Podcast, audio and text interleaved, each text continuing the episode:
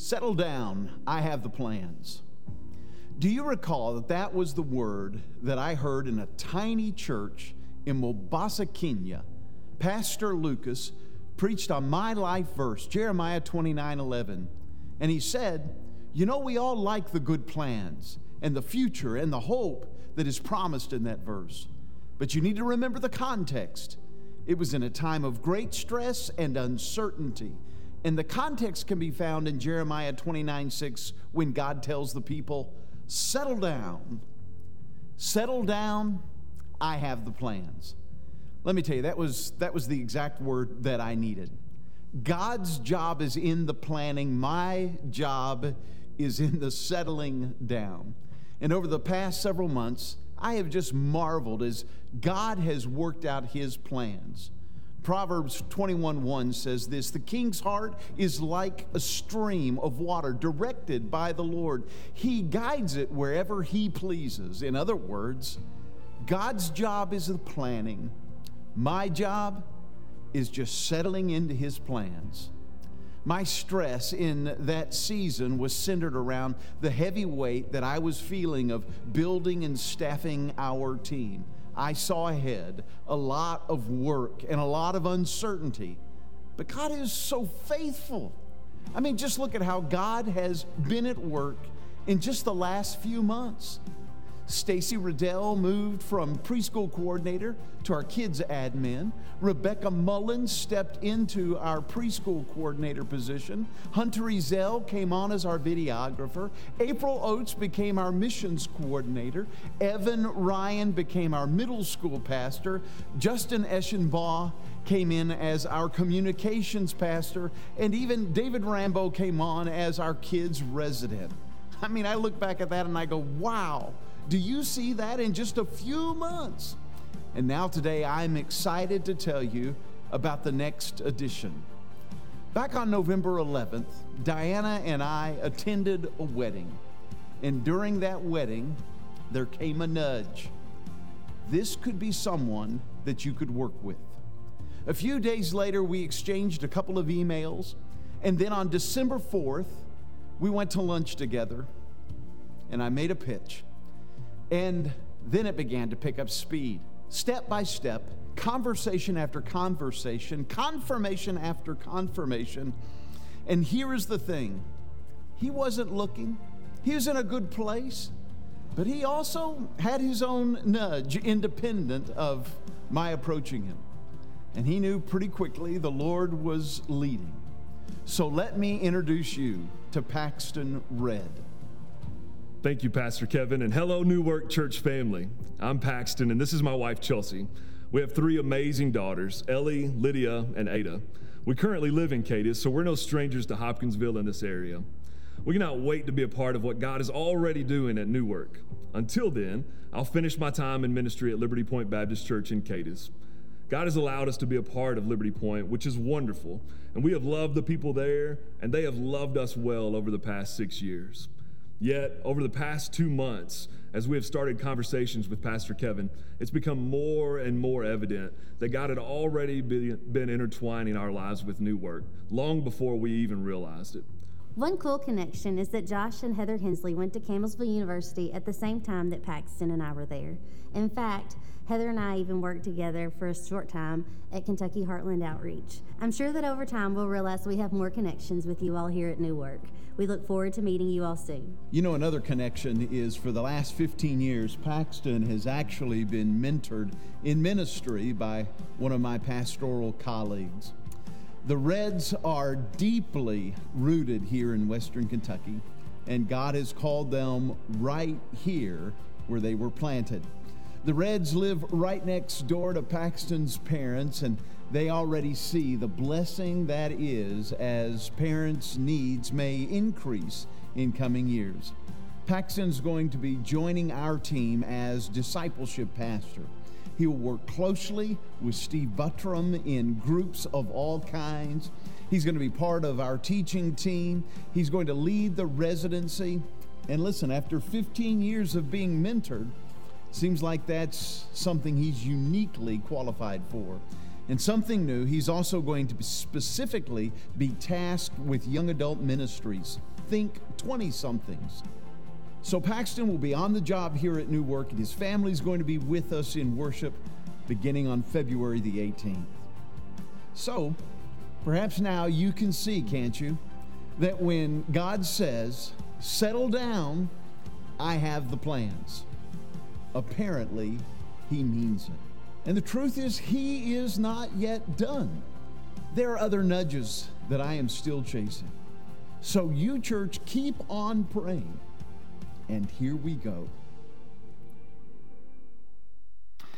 Let me tell you, I'm excited for you as a church. You're going to fall in love with Paxton and his family just like we have as well. By the way, anybody that's interested out in the Next Steps area, there's a document that you can pick up that'll give you a little bit more information. But as we think about a new pastor coming on the team today, one of the things I want to talk to you about is how important it is that you pray for your team, that you pray for your pastors, that you pray for me. And now that we have a new pastor coming, that you would pray for Paxton, that you would pray for his wife Chelsea, that you'd be in prayer for their three daughters, Ellie and Lydia and Ada. A lot of change coming to their life as well. And obviously we also should be praying for Liberty Point, where Paxton has been serving. I know this to be true from years of experience. As God has led Paxton our way here, that just means that God is already working in the life of the next pastor that is going to be serving there. And let's also be praying for our church as God continues to lead us. So why don't we begin following this announcement by just praying over those very things. Would you pray with me?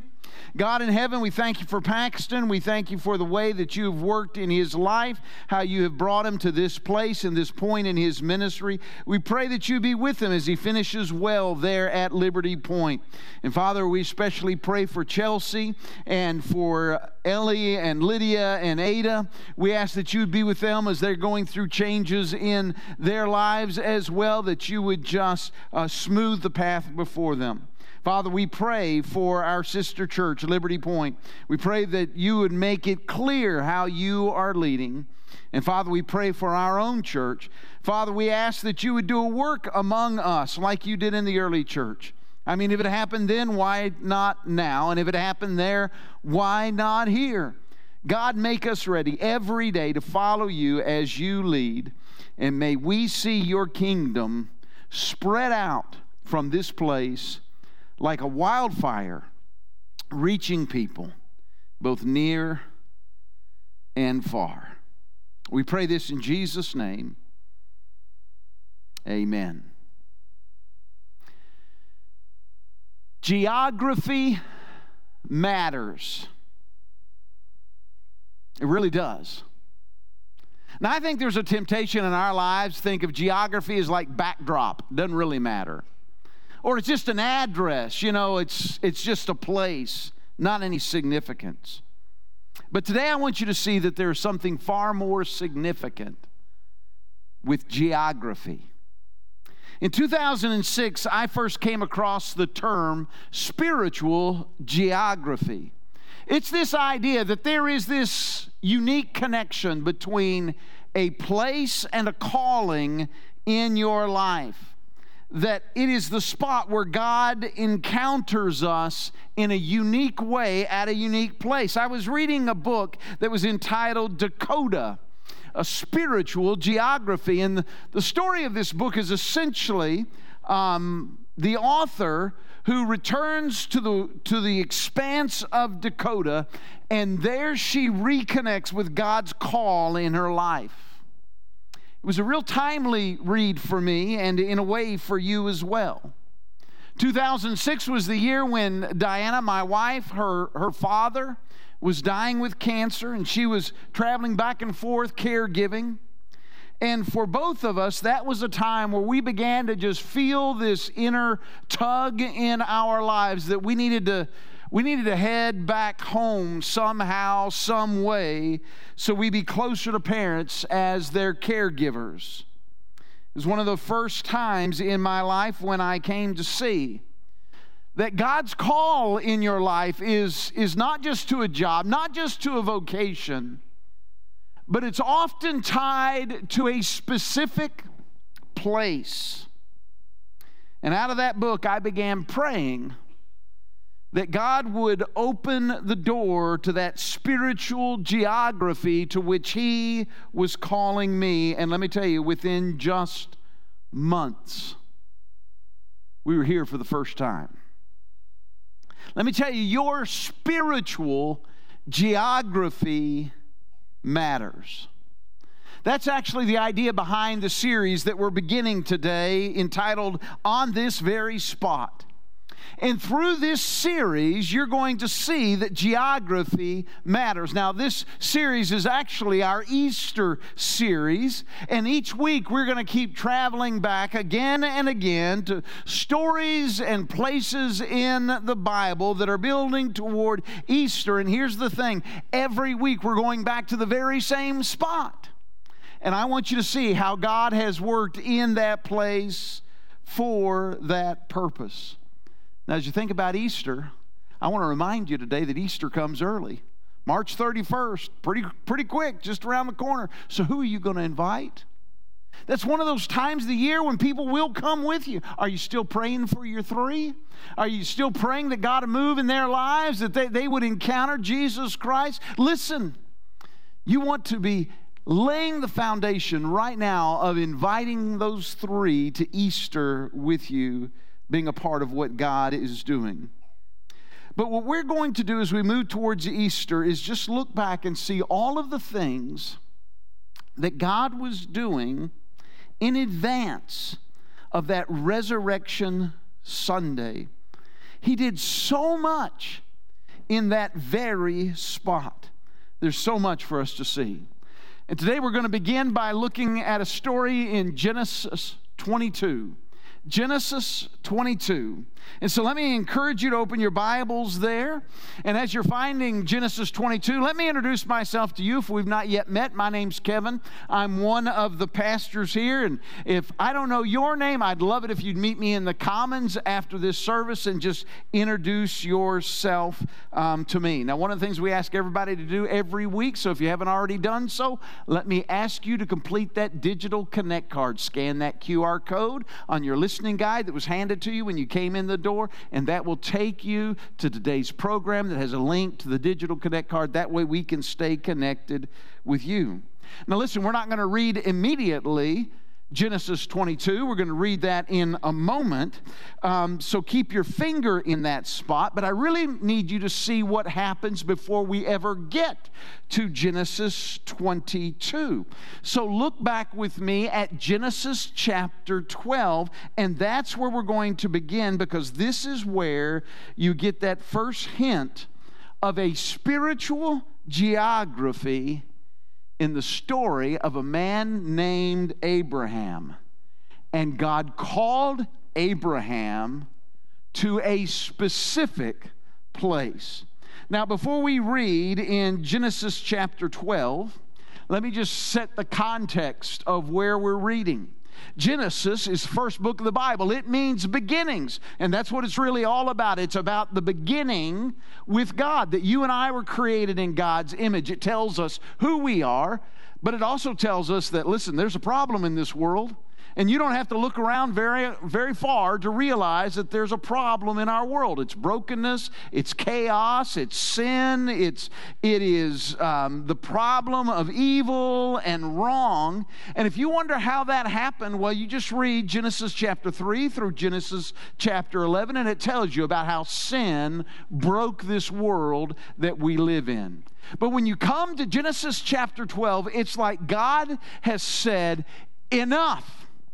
I'm going to fix this problem. And that's where our story begins. God is about to step into the mess of sin and go to work. And God will go to work through one man, one couple, one nation, one promise. And it all begins right here in Genesis 12, beginning with verse 1. The Lord said to Abram, Leave your native country, your relatives, your father's family, and go to the land that I will show you. And I will make you into a great nation. I will bless you and make you famous.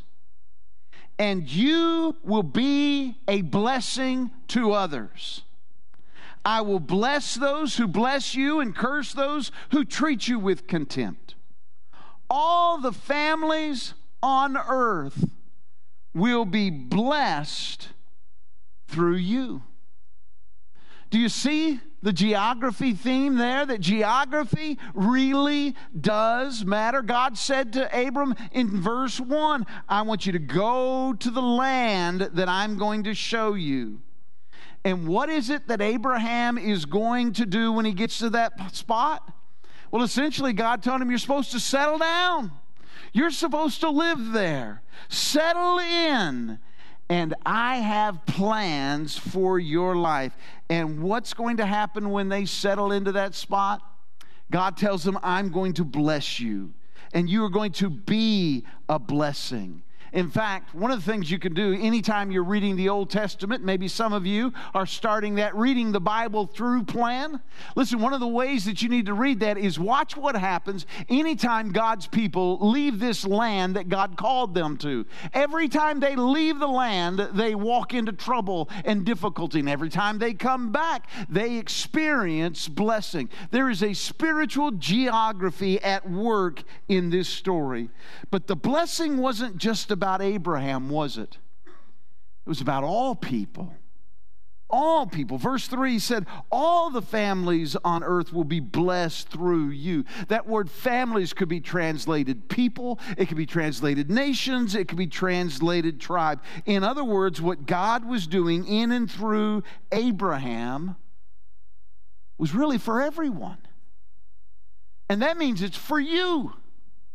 It was for every man, woman, and child. But before the blessing came, you see, God had to get Abraham to the blessing spot. And let me tell you, for us to experience the promised blessing, even you have to get to the blessing spot. And the call of Abraham was specifically to this one place. And now we're ready for Genesis 22. And let me encourage you to just keep your Bible open today, because what we're going to do is we're going to read a little, and then we're going to talk about it, and we're going to come back and read again. So just keep your Bible open. So here we see what God is doing in this very spot. And here's the first lesson. The first lesson is this: God's got a plan. God's got a plan. Now let's read together. Chapter 22, beginning with verse 1. This is what God's word says. Sometime later, God tested Abraham's faith. Abraham, God called. Yes, he replied, here I am. Take your son, your only son, yes, Isaac, whom you love so much, and go to the land of Moriah. Go and sacrifice him as a burnt offering on one of the mountains which I will show you.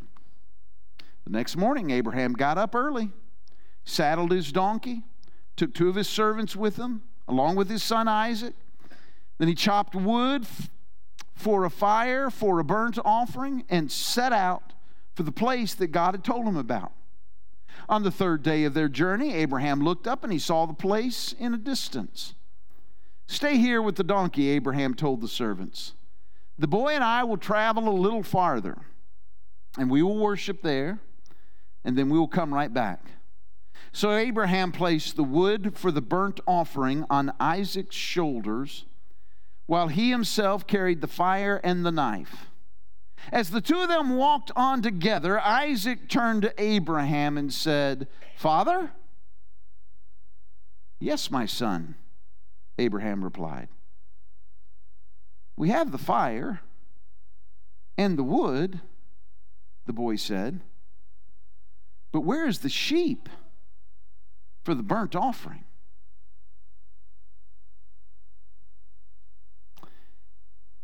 Anybody else already disturbed with where this story's going? I mean, I think this is one of those most challenging stories in the Bible. This strange narrative of a near child sacrifice.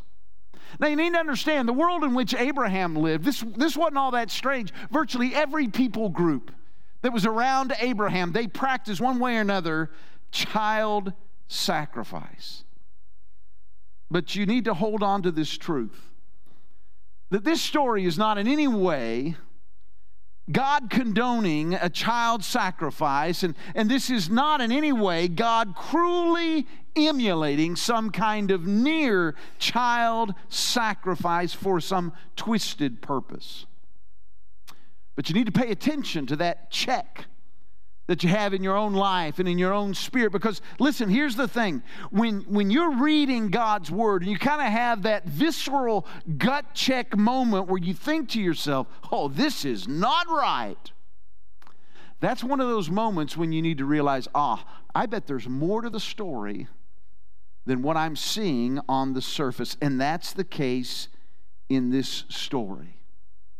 And the first lesson you need to pull out of this is this, that first of all, God had the plan. Look back at verse 1. It says this, sometime later. That's how the story began, sometime later. Well, anytime you have a verse like that, you need to go look back and say, wait a minute, what was happening before? Because apparently that's an important clue for what's happening next. What was the context? Well, when you look back just a couple of verses, in Genesis 21, verse 33, it says this, then Abraham planted a tamarisk tree at Beersheba, and there he worshiped the Lord, the eternal God. Now, the context doesn't have anything to do with the garden that Abraham is planting or that tree, but there's an asterisk in my Bible beside that word, eternal God. And when I look at the footnotes, it tells me that Abraham calls God El Olam, El Olam. And what that means is he's the eternal God, the enduring God. This is the idea that your God is the same yesterday, today, and forever. That your God is stable and dependable. That your God keeps his promises. That what God says, God does. That God is trustworthy. And before you come to this moment, Abraham got it. He understood. He nailed it down. God is trustworthy. It's almost like God had passed the test. I can trust him. But now it's time to test Abraham.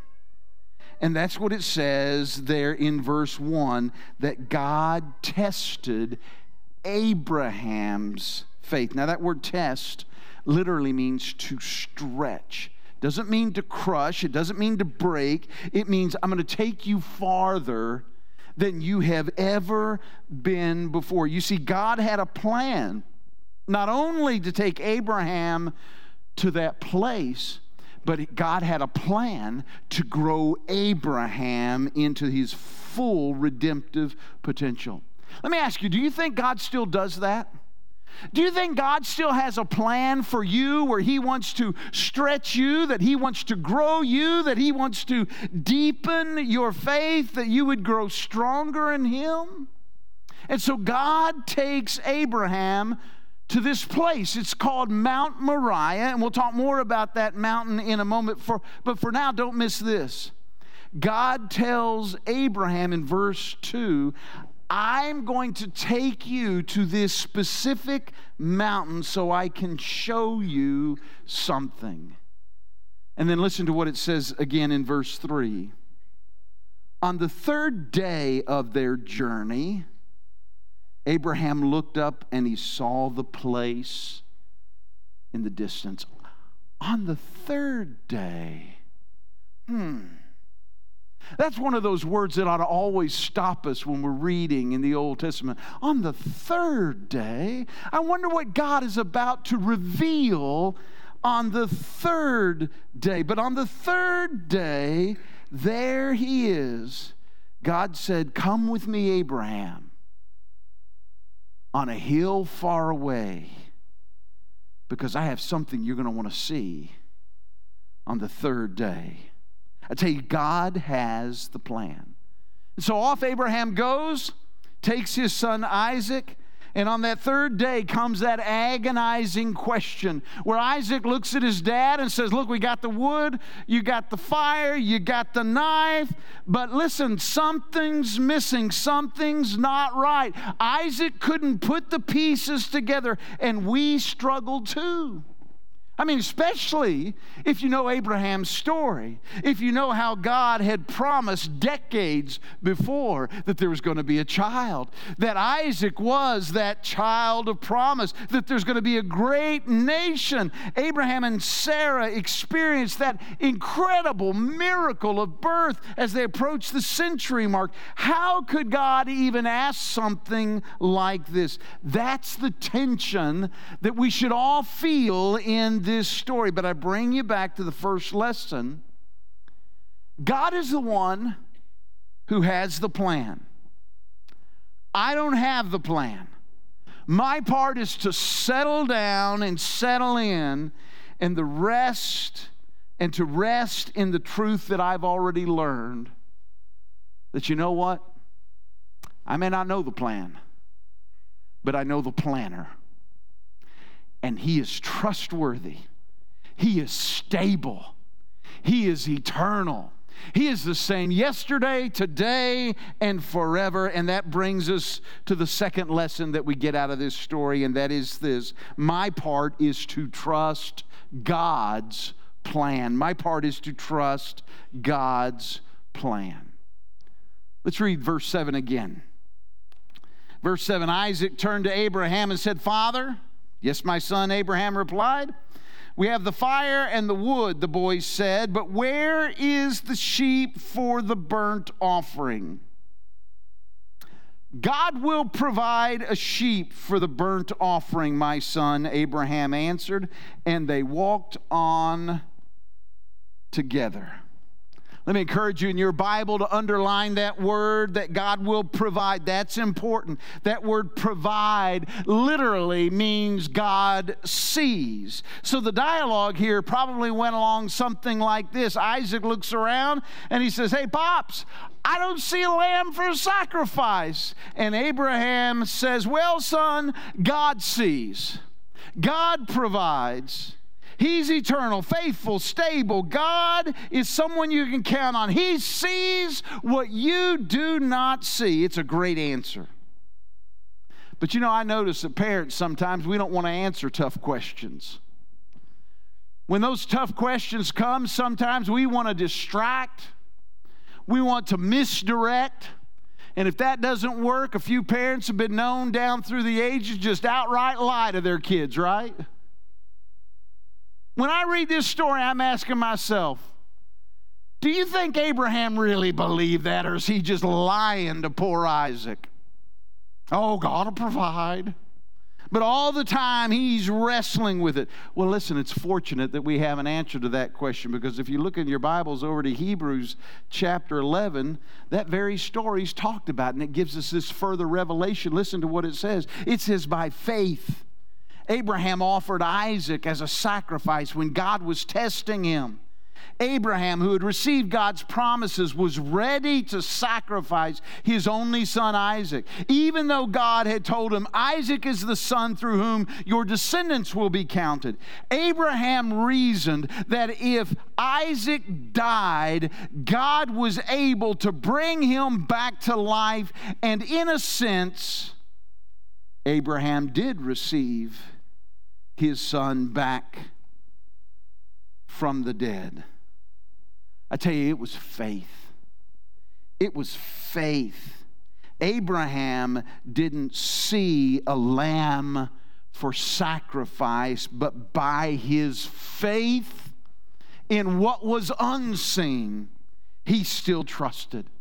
He knew that God was enough.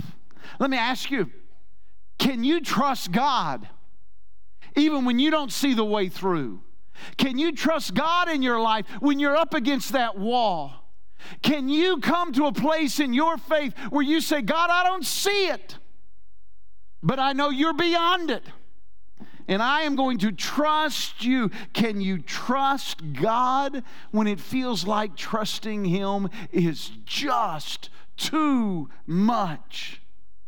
Well, let's keep reading the story. Verse 9, it goes on. And it says, when they arrived at the place where God had told them to go, Abraham built the altar. He arranged the wood on it. Then he tied his son Isaac and laid him on the altar on top of the wood. And Abraham picked up the knife to kill his son as a sacrifice. At that moment, the angel of the Lord called out to him from heaven, "Abraham, Abraham." "Yes," Abraham replied, "here I am." "Don't lay a hand on the boy," the angel said. "Do not hurt him in any way. For now I know that you truly fear God. You have not withheld from me even your son, your only son." Whew! You can't get to verse 12 fast enough when you read those first 11 verses. It is like a relief. But even so, it still feels like God took him on this three-day journey just to terrorize him. But let me tell you, there's a huge hint in the story that you can't miss about what's really happening here, about what God is doing and what God is pointing to. And the hint came all the way back in verse 2. And then you hear an echo of it in verse 12. Because in verse 2, listen to how God described Isaac. He called him your son, your only son, your son that you love so much. And then down in verse 12, he says, your son, your only son. Listen, does that bring to mind any place else in the Scriptures where you hear this echo of this is my son, my only son, my son in whom I am well pleased? That's the hint that you need to see. That brings us to this important next lesson. Watch how God Himself stepped into this story at just the right time, at just the right moment, in just the right spot. God shows up and provides what Abraham could not provide. And the third lesson is this: God is at work even when you don't know the plan. God is at work even when you don't know the plan. He's already been at work. Look at what it says in verse 13. Then Abraham looked up, and he saw a ram caught by its horns in a thicket. So he took the ram and sacrificed it as a burnt offering in place of his son. A substitute sacrifice saves the day.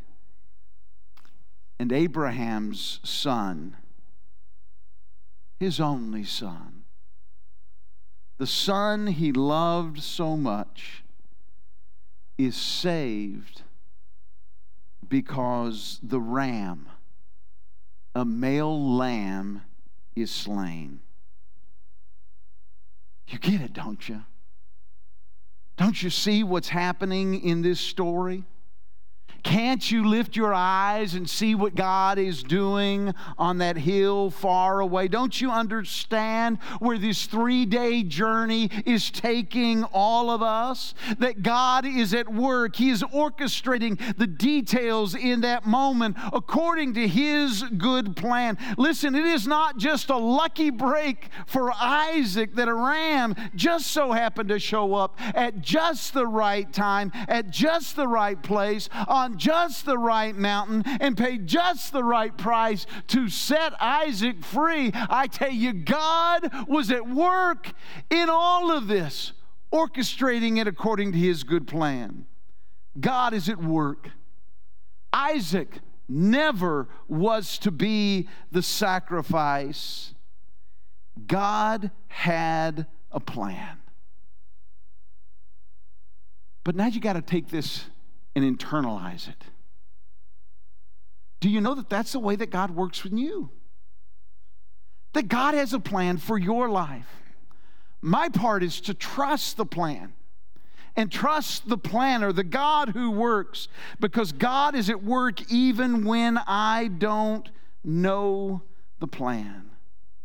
You see, you have to read the story and realize this isn't just coincidence. This isn't a lucky break. This is providential. This is providential. And what you really need to see is that's not Isaac that was laid on that wood altar. It's you. And it's me. And that's not just some random ram that showed up in the thicket, entangled in the brokenness and the harshness of this world. That's Jesus stepping into our story. Remember the promise all the way back from Genesis 12. What did God say? I'm going to bless all peoples through you. I'm going to bless everyone through you. So why did God tell Abraham, go to Mount Moriah? Because listen, there was coming a day when God's Son, God's only Son, the Son he loved, was going to lay down his life as the perfect sacrifice for you and me on this very spot.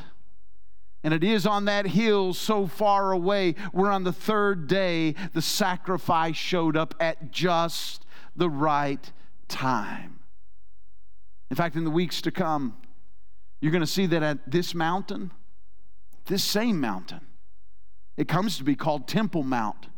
It's where Solomon built the temple. It's the place where priests would stand day after day and offer sacrifice after sacrifice as an attempt to come to God. Hebrews 10:11 says this, day after day every priest stands and performs his religious duties. Again and again he offers the same sacrifice which can never take away sins. But you see, there would come the day when God would send his Son, his only Son, the Son that he loved so much. And Mount Moriah is Mount Calvary, where Jesus Christ gave his life. 2 Corinthians 5:21 says this, for God made Christ, who never sinned, to be the offering for our sin, so that we could be made right with God through Christ. Listen, the question when you read this story isn't how in the world could God put Abraham and Isaac through such a terrorizing thing. The question is, why would God go all the way through it for a sinner like me? Why would God do this for a sinner like you? That his Son, his only Son, the Son he loves so much, would become the sacrifice. Romans 5:8 says this, but God showed his great love for us by sending Christ to die for us while we were yet sinners. And that brings us to this last lesson. God's plan is bigger than you can believe. Listen to this last verse that we're going to read. Verse 14. Abraham named the place Yahweh Yirah, which means the Lord will provide. And to this day, people still use that name as a proverb. On the mountain of the Lord, it will be provided. Do you see it? Do you get it? Do you grasp what the story is saying? On the mountain of the Lord, it will be provided. And my, oh my, how God had provided through his Son, Jesus Christ. He is Yahweh Yirah, the Lord provides. Listen to these verses from Hebrews chapter 10. And so, dear brothers and sisters, we can boldly enter heaven's most holy place because of the blood of Jesus. So let us hold tightly without wavering to the hope we affirm. For God can be trusted to keep his promise. That's what happened on that very spot. And let me tell you, God is working in and through even your spiritual geography. Maybe right here. Maybe right now. Even in this very spot, God is working his plan. But let me tell you, every one of those plans is like a pathway through that hill far away. Jesus came to take your place. Abraham passed the test. What about you? Would you pray with me? Heavenly Father, we thank you for the gift of your Son, who came into this world to provide the sacrifice that we could not provide, to make a way that we could experience the blessing of knowing you, of experiencing you, of following after you. And Father, my hope and my prayer is as we build towards Easter, you would just open our hearts and our eyes and our minds to understand more and more all that you've done to show us that just like Jesus was your Son, your only Son, the Son that you loved, that Father, you love us as if we are your child, a child that you love so much. My prayer is that we would come to you, turn to you. I pray this in Jesus' name. Amen. Let me invite you for a time of response. If God's tugging at your heart, if he's leading you, if you need to step into faith, to trust him in what you're going through, use this moment as an opportunity to nail it down. This altar is open to you. We invite you to come as together we sing.